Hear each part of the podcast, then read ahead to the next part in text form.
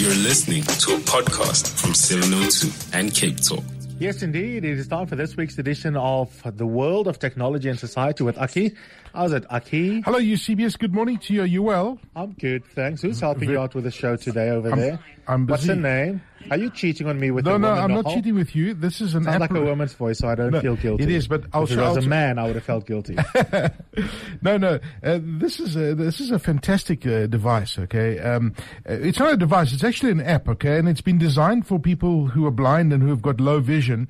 And they've done this research at Microsoft, and they're using the power of AI and the cloud. And what this app does, um, you simply point the phone right. Um, uh, so if you're a blind person, for example, you'll point the, the phone in a certain direction in a room. If there's an object, if there's a person, if there's a currency, uh, because it can identify currencies, um, it can identify objects. And now, now watch this, okay? I want to show you. So I've turned this, this app on, right? Abel, I want you to stand there as well. Um, and we now, we now press the button. Um, it's got, okay, look at this.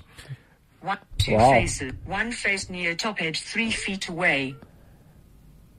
Okay. So it's giving you a verbal description of what ra- it's seeing. Exactly. Raise your hand. Okay. One face near center, four. One face near top edge, four feet away. So this, It's not telling you that I want to talk One though. face near top edge, three Pick feet me, away. sir. Pick me, One sir. face near top left, three feet. One face near left edge, two. One face near top left, zero faces. Okay. So what it's doing, as you move the camera around, okay, it uh, it identifies the room and what it's seeing. Um, now the the lighting here isn't the greatest, but what it can see is it can see if you're smiling, it can see if there's aggression in your face just based on AI and technology. Uh, it's also got the ability to to kind of read the scene, identify the colors that are in the scene. Now, if you, for example, um, take the piece of paper that you have in front of you, Yeah. right, and uh, you want to read what's on this particular paper. lighting preview.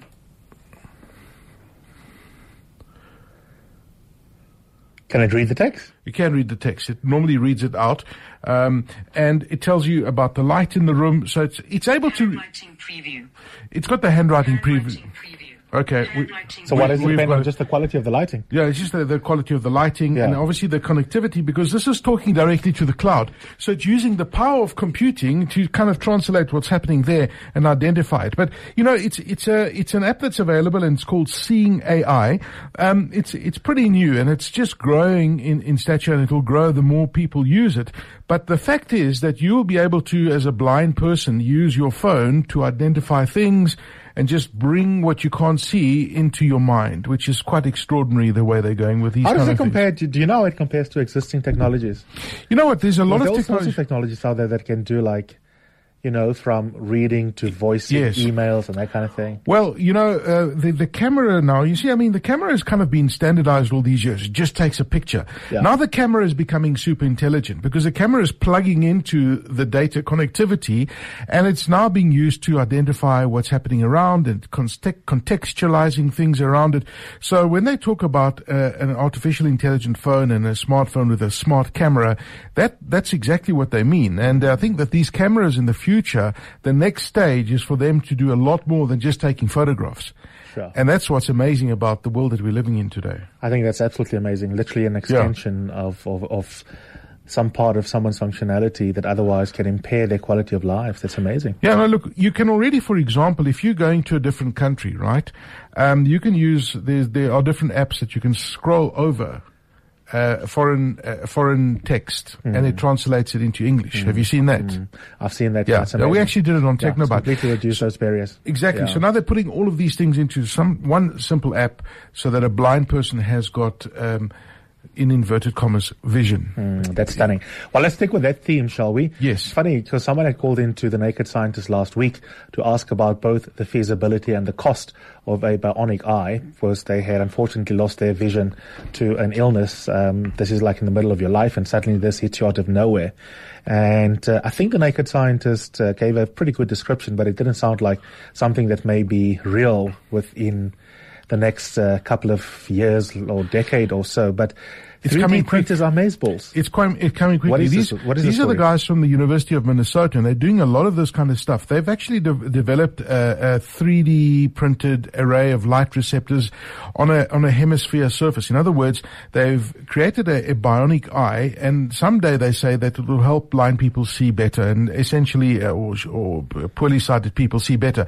It's not a commercially available thing yet, but these researchers have kind of set the benchmark on what is possible and what can be done, and essentially that uh, they've created this hemisphere glass dome, um, and they they used a custom 3D printer, and they put a base ink on of, of silver particles, what they call them. The dispensed ink stayed in place, it dried up, okay, and then it ran down over the curved surface because that's the challenge with 3D printing. And the moment you have a curved surface, it poses all sorts of different challenges.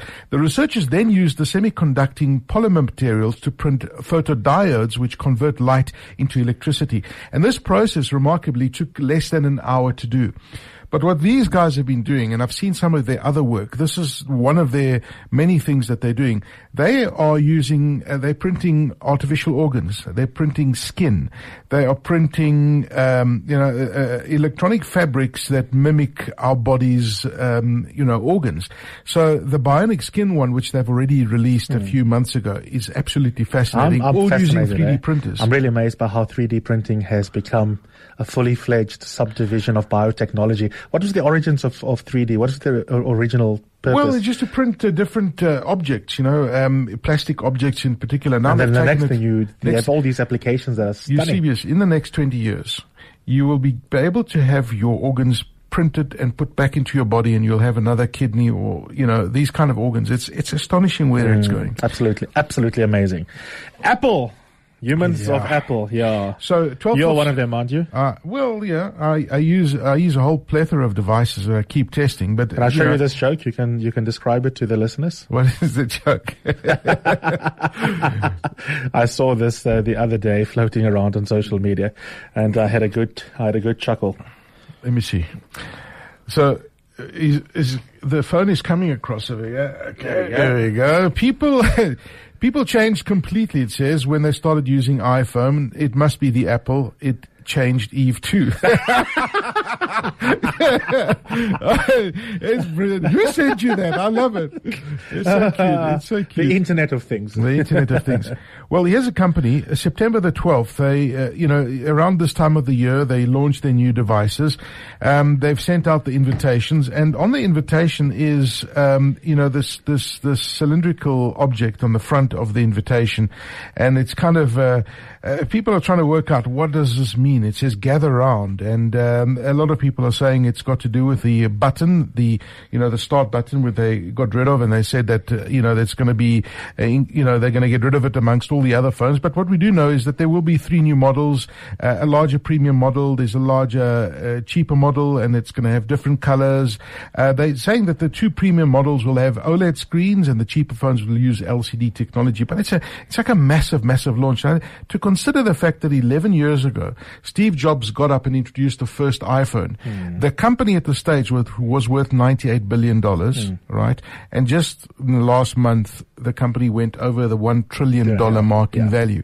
That's in the last 10 years, just to put into That perspective what That this is- that is company's done in just a decade. Yeah, Okay, it's a lot of money. amazing. Um, but uh, so that's happening on the 12th of September. Look forward to seeing what Apple's going to announce, and of course, uh, a lot of leaks out there. Um, but there are certainly funky colors, bigger phones, better cameras, and lots of AI. I would imagine. But we'll find stuff. out in the next two. Thank you, weeks. Aki. Have a beautiful week. You too, Eusebius.